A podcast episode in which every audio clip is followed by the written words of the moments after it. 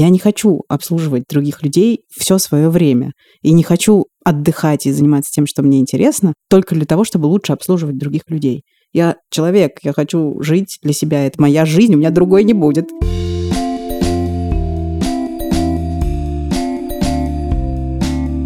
Всем привет! С вами самый честный подкаст о материнстве «Ты же мать». Теперь он выходит в студии «Техника речи». И с вами мы, его ведущие. Меня зовут Настя Хартулари, у меня есть дочка Варя, и она говорит шах и мат, и ей три года. Вау, а Варя умеет играть в шахматы? Она не умеет играть в шахматы, но она очень верно и к месту теперь употребляет это выражение. Она подхватила его в мультике «Три кота». Миу, миу, миу. Все, ты сломала слушательницу сейчас. Меня зовут Саша Довлатова, у меня трое детей. Дочка Маша, ей будет 15, сын Миши, которому 19, и сын Костя, которому будет 7. Меня зовут Настя Красильникова, у меня есть сын Федор, ему 4, и он говорит, о, господи, боже мой.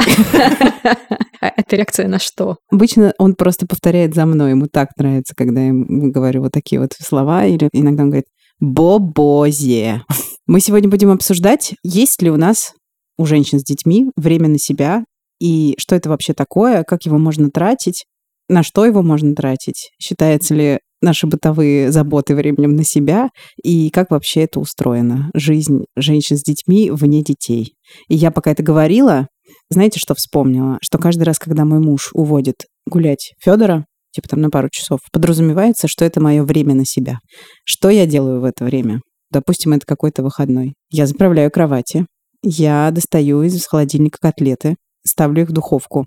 Я разбираю посудомоечную машину и кладу туда скопившуюся посуду. Я пылесошу, отвечаю на какие-нибудь сообщения. Иногда я при этом могу включить себе музыку или какой-нибудь подкаст. И иногда бывает такое, что я очень устала уже к этому моменту, когда они ушли гулять. И я вместо того, чтобы начать хлопотать, я ложусь, значит, на диван, беру телефон и просто залипаю в соцсети и не могу заставить себя встать. И я лежу 10 минут, лежу 20 минут. Мне начинает грызть страшное чувство вины, что полы не пропылесошены, котлеты не поставлены в духовку, посудомойка не разобрана, я лежу. А часики-то тикают? Абсолютно. Сейчас уже скоро они вернутся. А я так и не успела насладиться этими потрясающими двумя часами.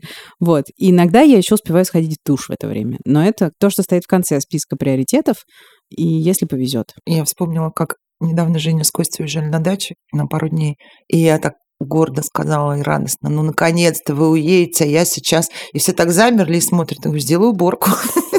Все думали, что я сейчас скажу, что я там набухаюсь, не знаю, иду до утра, особенно старшие дети так меня смотрели. И я действительно радость наконец-то пропылесосила, там что-то расставила обувь по линейке и сутки наслаждалась как бы тем, как она красиво стоит. Да, еще вот что-то... еще же, знаешь, говорят, что типа привлекайте детей к бытовым э, заботам. Это, конечно, интересная идея, но только проблема в том, что ты можешь привлечь ребенка к доставанию мокрых вещей из стиральной машины.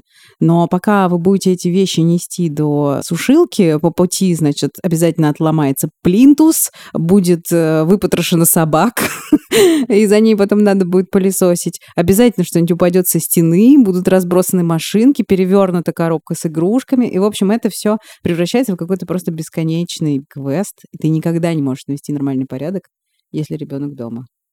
А мы вообще говорили про время на себя. Ну, просто это какая-то странная вещь. Что это за личное время вообще? Что это такое? Как будто бы, да, это не про хлопоты по дому, да? Вроде бы. Кажется, да. Ну угу. тогда что это? Я знаю, что у меня есть то, что я называю me-time. Это мои тренировки. В середине рабочего дня я хожу в зал напротив своего офиса. И это время, когда я не смотрю в телефон, не отвечаю на имейлы, на сообщения, а типа час тренируюсь, потом иду в душ и возвращаюсь обратно на работу. Это процесс, в котором просто никто, кроме меня, не участвует. Я ни от кого в этот момент не завишу и не нахожусь на связи. Ты получаешь удовольствие от этого времени, проведенного в зале? Да. Но, к сожалению, с новым витком пандемии я приняла волевое решение перестать туда опять ходить, потому что это небезопасно. Это очень меня бесит. Я бы очень хотела туда ходить. А сейчас, из-за того, что ты не будешь ходить в зал, как ты будешь заменять этот час на себя с собой? Что ты будешь делать? Есть какой-то план? Нет, я просто продолжаю работать. Ну окей, спорт – это личное время. Что еще? Я поняла, что, допустим, для меня личное время, ну или время для себя, как угодно, это то, что меня радует.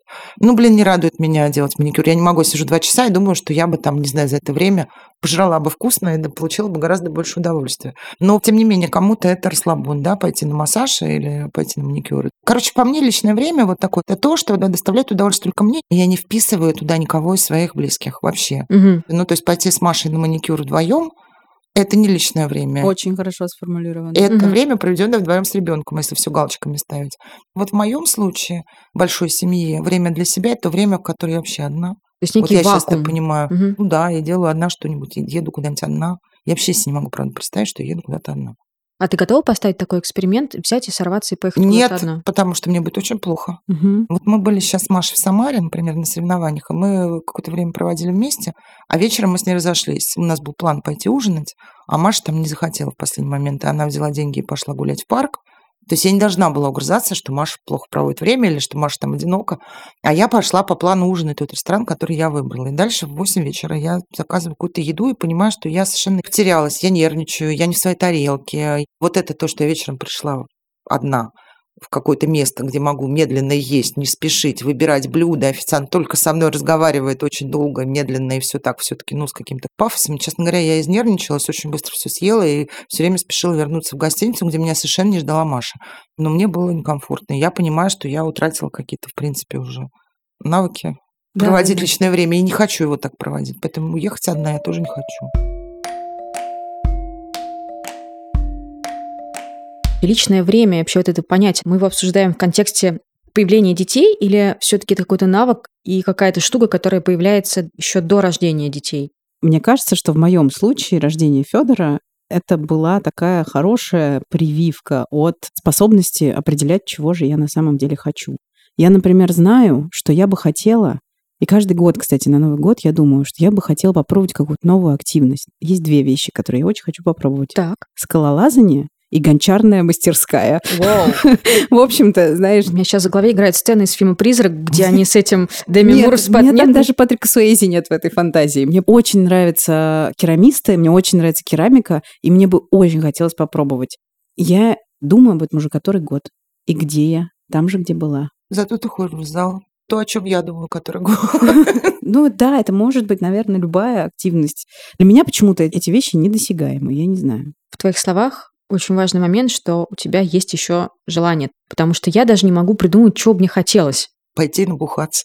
Да уже тоже как-то, знаешь, Вот раньше хотелось, да, вот до детей, ну, у меня, по крайней мере, точно, вот было это супер способом как бы потратить время, о чем ты можешь думать с надеждой, что вот это произойдет, это будет весело и круто. Сейчас, когда я думаю про вечеринку, я покрываюсь холодным потом, потому что думаю, не дай бог, я выпью больше одного бокала вина, и когда на следующее утро мне надо будет, как обычно, вместе с Федором вставать в 6, я просто погибну. А если представить вот такую мечту, что пойти на вечеринку, гулять до утра и точно знать, что дома никого не будет, и можно прийти домой в 8, позавтракать, лечь спать, тогда хочется? Не знаю, потому что меня уже давно не зовут на вечеринки, поэтому я даже об этом уже и не думаю. А никого не убьет чувство вины вот в этом гипотетическом упражнении, где мы себе представляем, что мы идем на вечеринку. Никого не убьет чувство вины за то, что ты легла спать в 8 утра и весь день проспала. Я просто тоже представляю себе такой как бы сценарий, думаю, господи, целый день своей жизни я потрачу на что? Не, ну бывало такое в моей жизни, мне ничего не мучает. Что там мучиться тоже? Плохо и плохо. Отвечая на твой вопрос, нет, наверное, этого не хочется просто потому, что в голове как-то выстроились по-другому приоритеты. Я понимаю, что меня это выбьет, скорее всего, следующий день просто напрочь, и мне будет жалко вот этого потраченного следующего дня непонятно на что. То есть я получу удовольствие, возможно, в процессе, но на следующий день у меня будет плохо. И вот это вот ты начинаешь это прокручивать, и И ты Господи, я а зануда. Кому из того? нас здесь больше лет? Нет, это правда, у меня точно такие же мысли. Типа, ты просто думаешь, хорошо, вот сейчас мое веселье сегодня вечером и моя неспособность завтра утром, э, не знаю, поднять голову с подушки. Что важнее, что важнее? И ты все время делаешь выбор не в пользу веселья. Да, то есть сейчас, когда ты выбираешь, на что потратить свое личное время, я сейчас делаю в воздухе вот эти вот пресловутые кавычки, у меня в голове начинается дикая борьба приоритетов, э, сомнений, и в итоге все заканчивается пшиком и ничем. Это, конечно, дико обидно.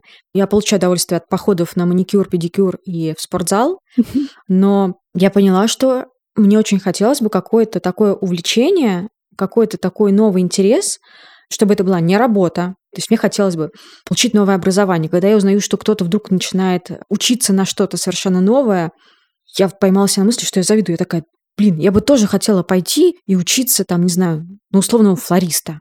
Или, например, Ярослав, э, Варин папа, он э, делает свой собственный подкаст, и он дико увлечен этим делом. Этот подкаст никак не связан с его профессиональной деятельностью, он связан с его хобби. И вообще завидую, что у него есть такое хобби, которое продолжается там с его детства, и он до сих пор этим страшно увлечен гонками. И подкаст посвящен гонкам, и он настолько увлечен этим, я ему дико завидую так, что меня это даже дико бесит, когда он садится им заниматься, потому что у меня нет такого какого-то занятия, которому я могла бы также вот с увлечением посвятить время. Прошлогодний карантин я увлеклась хлебом, я делала дома хлеб, угу. но сейчас немножко я подостыла, и сейчас... И хлеб подостыл. И хлеб подостыл. То есть сбацать там буханочку-то я могу, и мне, в принципе, доставляет удовольствие месить тесто и делать что-то руками, но это хобби отошло на задний план. И я чувствую, что мне хочется за что-нибудь взять. А что тебя останавливает от того, чтобы пойти получить еще одно образование? При, будем честны, возможности сделать это онлайн довольно много. Я не знаю, чего я хочу. Mm.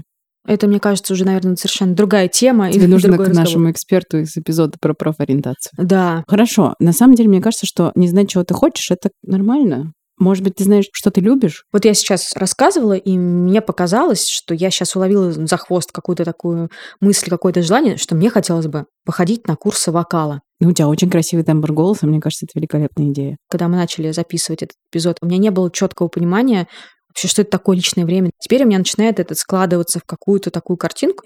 Да, это какая-то штука, которую ты делаешь для себя, сам с собой, и тебе это приносит радость. Это супер важно.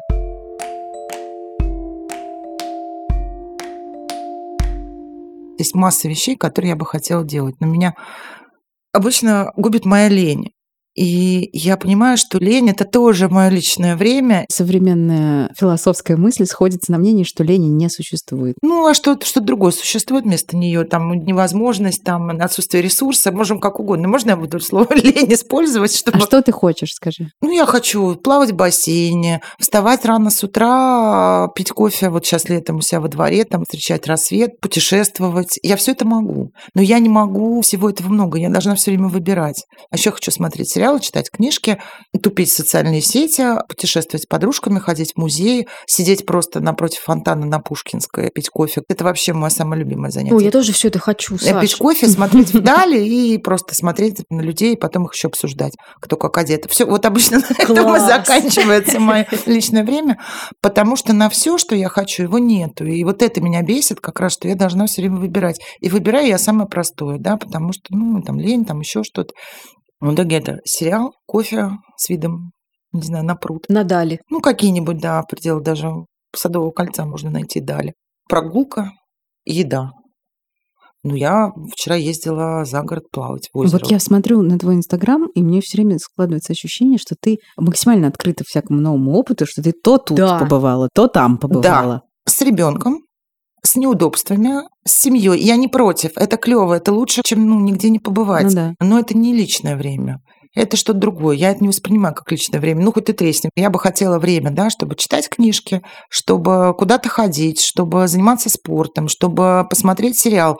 И не в ущерб сну, здоровью, семье, да, и работе еще, извините. А вот этого времени что-то нету.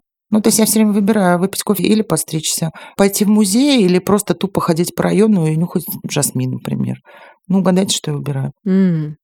Наверное, жасмин. Ну, который на самом деле не жасмин, а как Нюхать музей. Чебушник. Чебушник, да. Просто вот у меня есть знакомые моего возраста, которые ну, успевают все. И личное время у них, как Настя сказала, я час в день хожу в спортзал. Это по расписанию, да, это уже такая рутина, удобное, встроенное. Вот у них так встроено все. Они успевают и маникюр, и спорт, они слушают вебинары, они прослушали дикое количество всяких обучающих курсов вот карантин.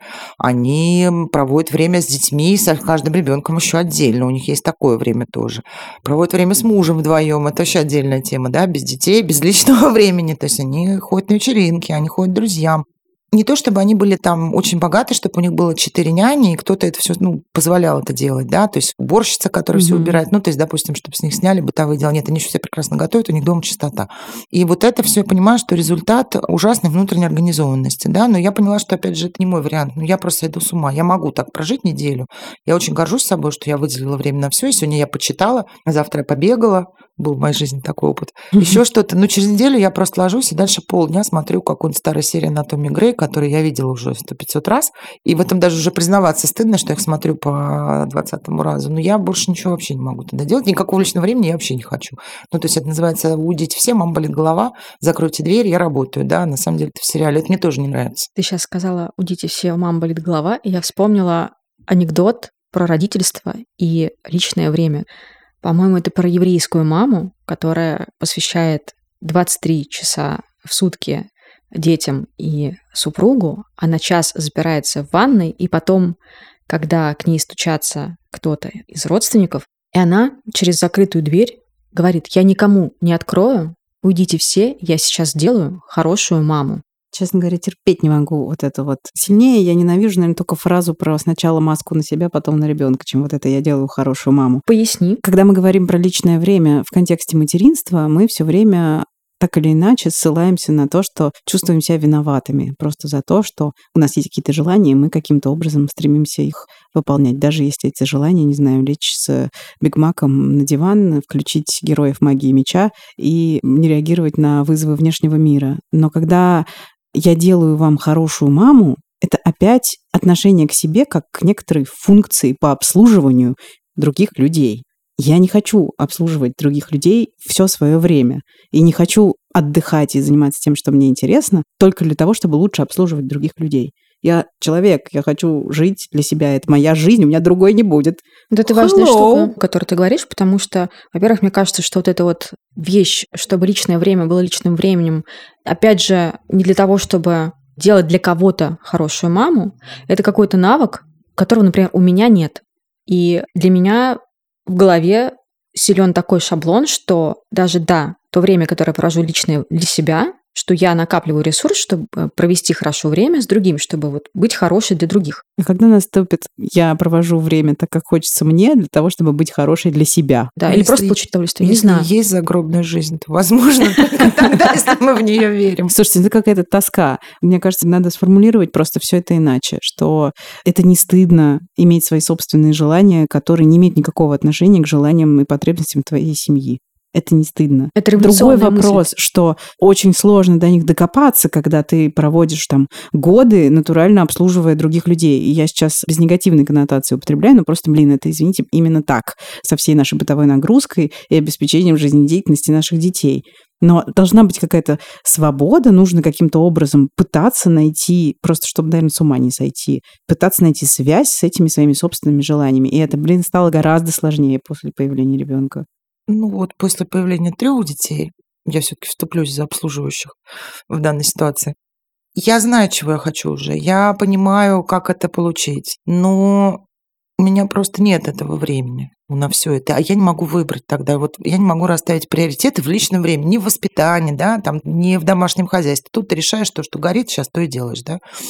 А вот в том, что я люблю и хочу, ну, условно, у меня есть там два часа в неделю. И я могу потратить на одно или на второе, или на третье. А я вот не знаю, что выбрать из этого всего. У меня вот с этим проблема. И где больше этого времени взять? Как перестроить свою жизнь, чтобы его было больше, когда ты понимаешь, что тебе нужно это время? Ну, то есть ты сначала понимаешь, что оно тебе нужно, ты страдаешь, переживаешь, потом ты, наконец, это мой путь, да, потом ты всем прямо уже признаешься, что мне нужно личное пространство. Тут удобно иметь подростков, потому что они все время кричат, как им важно личное пространство и границы. Потом можно просто сказать, что мне тоже важно. И на какое-то время все так начинают это уважать. Но вот как отжать его больше, я не знаю. Я сейчас кину в вас заявление, вы мне как-нибудь попробуйте их прокомментировать, если вам будет как. Например, очень распространено явление, когда свежеиспеченная мама хочет провести время сама, и очень часто ей говорят, муж тебя отпускает, Э, или там кто-то говорит, а меня вот муж отпустил, остался с ребенком. Как вам это? Чудовищно, это чудовищно. Ну, что ты на меня смотришь? Я просто 20 сижу лет назад это тебя. было норм, сейчас не норм. Ну, конечно, это смешно, да. Вот с третьим ребенком тоже. Я вот это быстро пресекла все со своим мужем. Я тебя отпускаю, не отпускаю. Это общий ребенок. Вот тебе ребенок, хочешь на дачу, бери ребенка, езжай с ним на дачу. Опять не могу без обобщения. Язык влияет на сознание, и то, как мы им пользуемся, влияет на то, как мы относимся к вещам. Поэтому если кто-то кого-то отпускает, то это отношения господства подчинения, а не партнерские. А я считаю, что я отпускаю Женю с Костиком и вообще-то всему позволяю взять Костика и поехать с ним на дачу. Это уже круто. Я тоже таким образом, ну, как-то его унижаю. Ты сейчас разговариваешь с нами, рассказывая о том, как Женя с Костиком поехали на дачу, и ты говоришь, они поехали на дачу. Ты не формулируешь, я отпустила их, чтобы они поехали на дачу. Это все понятно, но это так было и есть, и какое-то время еще будет. Сложно переучиться. Хотя у нас очень равноправное родительство. Папа Варя, Ярослав, очень включенный отец. Я у него все равно отпрашиваюсь. Прям отпрашиваешься, то есть ты говоришь, можно я пойду? Ну да, примерно говорю, можно я запишусь на маникюр тогда? Хотя партнер очень удивляется моим формулировкам, что никто никого не держит. Если тебе надо, иди. То есть даже у партнера вызывает это вопрос. Вот эти вот мои скрепы в моей голове, даже партнер им уже удивляется. И вторая штука про личное время. Это почему-то личное время становится своего рода обязанностью просто родителя. При этом ты должен это личное время провести максимально эффективно. То есть это тоже становится личное время, которое ты можешь потратить себе в удовольствие, становится инструментом давления, когда ты должен привести фигуру в порядок, самообразоваться за время декрета, потому что ты сидишь время зря теряешь, и сделать еще кучу вещей. Что вы про это думаете? Это для меня вообще непостижимо. Опять же, в силу моей личной, а, несобранности. То есть я просто не могу вот все успевать. Б, мне кажется, что вот, ну, я просто сойду с ума, да, то есть, значит, у меня должен быть, ну, пусть не идеальный, но какой-то дом, да, в каком-то порядке, но все равно, что там ты что-то делаешь, да, какой-то контакт с детьми, я уже не говорю забота, уход, там, да, но все равно какое-то время с мужем. И еще я теперь всем обязана, да, иметь какое-то эффективное личное время. Ну, это вообще, ну, горяну синим пламенем. Не хочу, не буду иметь. Я вообще за то, чтобы вот женщина сама выбирала, хочет она отличное время, она его себе организует, чтобы у нее была возможность это сделать, да, и чтобы близкие ей помогали в этом и сотрудничали. Есть, возможно, люди, которым не нужно столько личного времени. Может, они ходят на маникюр с дочкой, им клево, или они бегают э, всей семьей, да, и спортом занимаются в зал ходят все вместе. Но я кучу людей знаю, которых не обременяет такое вот времяпровождение. Мы всей семьей делаем то-то и то Я в душе, конечно же, каждый раз надеюсь, что они врут, и на самом деле их это ужасно бесит, они друг друга там, ну, ненавидят и все время ругаются, когда мы не видим, потому что, ну, мне сложно принять такую модель семьи, где все такие всегда добрые, все делают вместе. Но, тем не менее, наверняка такие люди есть. Есть люди, которых не обременяет разбирать посудомойку с ребенком. Ну, я их знаю, они весело это делают. Вешать белье, как ты рассказывала. Но мы просто пока с Костиком несем белье, мы это белье теряем все в коридоре, да. Костик потом теряет к нему интерес, я хожу, собираю. Но я не считаю, что я должна кому-то что-то еще. Во всяком случае, что как я развиваюсь, то, как я выгляжу, то, как я образована, это, ну, личное мое дело, да. Я, правда, не знаю, где граница та, что если они достаточно образованные, ну, условно образованные, можно что-нибудь другое взять. Ну, например, я должна следить за ментальным здоровьем, я за ним не слежу в свое личное время, от этого я схожу с ума, и от этого, ну, я не могу заботиться о детях, у меня забирает опека детей. Ну, я утрирую сейчас, ну, понимаете, вот где грань, да? Или, например, я не сам развиваюсь, поэтому я теряю работу и не могу обеспечить детям там что-то. Ну, то есть все-таки должна я сам развиваться или не должна? Вот я не знаю, где граница. Ну, наверное, это немножко про другое. Вот не знаю.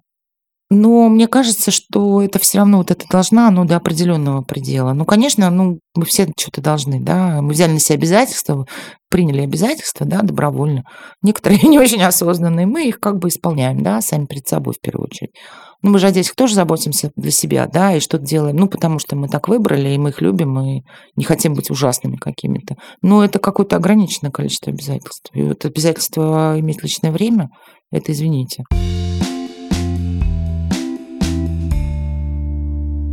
Хорошо, давайте так. Спортзал. Ты на маникюр ходишь. Еще что у вас есть такого клевого, личного? Что вы любите делать без детей? Я люблю просто гулять одна. С огромным удовольствием. А часто ли ты гуляешь? Такое бывает, да. Настя, ты что любишь? Я люблю с э, подругами встречаться. И такое бывает часто. Я люблю с удовольствием печь. Я вспомнила. Я играю в героев магии меча. О, класс. Знаете, что я еще вспомнила? Что у нас с Тёмой иногда бывают выходные, которые мы проводим без Федора, потому что он у бабушки с дедушкой. И это благословенное, как бы, с одной стороны, время, в которое мы как раз должны как-то насладиться э, жизнью. Но, как правило, это двое суток, в которые мы просто безжизненно лежим. Я играю в героев магии меча, Тёма играет в Европу Универсалис. Мы почти не разговариваем. Вот, иногда я просто прерываюсь, отрываюсь от героев, чтобы посмотреть сериал. Потом я, значит, поворачиваю голову от одного экрана в другой, и все. И так проходит там двое суток. И я не понимаю, зачем все это надо было отдыхать, но почему-то отдыхать не получилось. Один единственный раз за последние несколько месяцев я купила билеты в Google Центр. Но, разумеется, в тот день, когда мы собирались в Google Центр, планы сорвались, никто не смог остаться с Федькой, и пришлось продать билеты. Вот это тоже, конечно, интересно, что это становится частью моих задач организовать каким-то образом досуг, чтобы его интересно провести, потому что никому, кроме меня, это а, никому.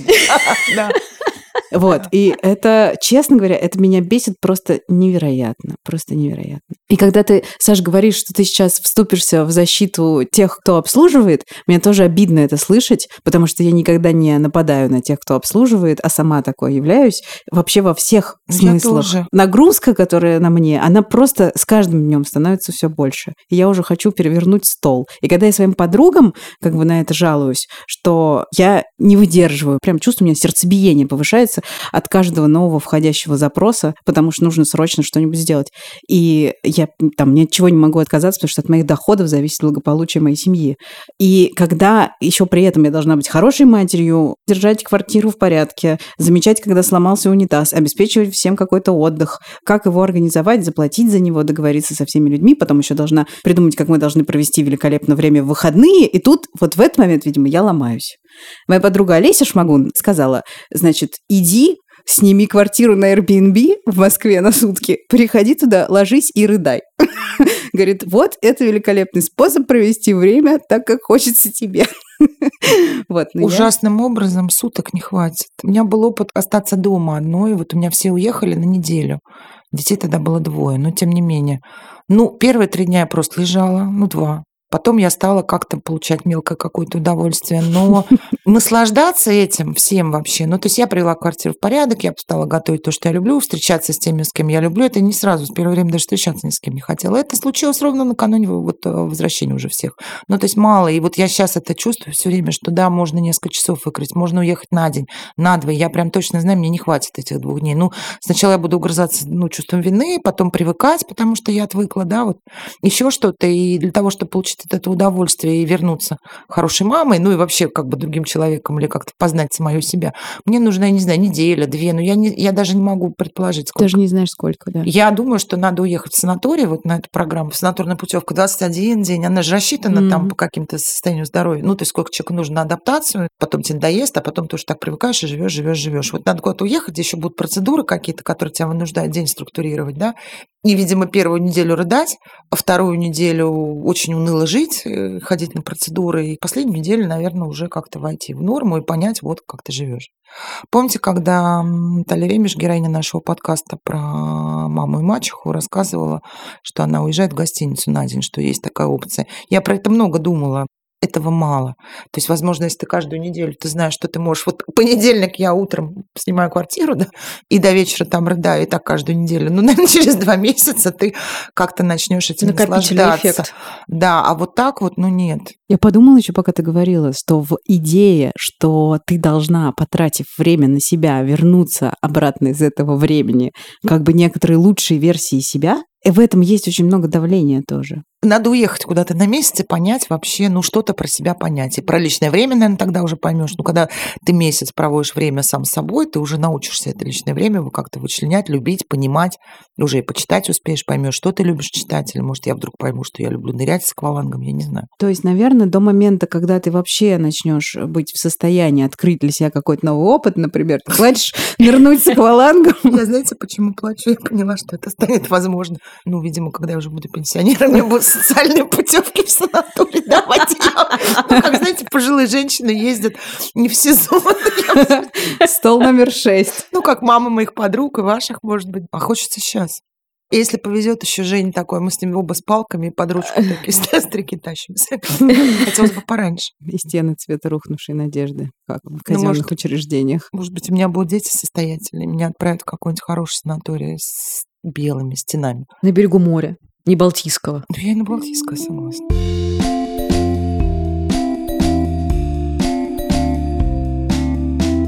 Это был подкаст «Ты же мать». Его делает студия «Техника речи». Большое спасибо, что вы были с нами все это время. Напишите нам, пожалуйста, в комментариях, что для вас такое время на себя – как вы его вообще тратите. Может быть, мы э, возьмем какие-нибудь ваши идеи и адаптируем их э, в нашу жизнь. Пожалуйста, поделитесь идеями, как вы проводите время наедине с собой или в удовольствие. Этот подкаст нам помогают делать наш редактор Анна Чесова и продюсер Аня Коваленко. Пожалуйста, пишите нам письма, и у нас теперь новый адрес, внимание, новый адрес. Подкаст собака техника речи в одно слово, точка студио Адрес этого ящика есть в описании эпизода. Пожалуйста, посмотрите, как это пишется, потому что это пишется чуть сложнее, чем всегда. И важное объявление.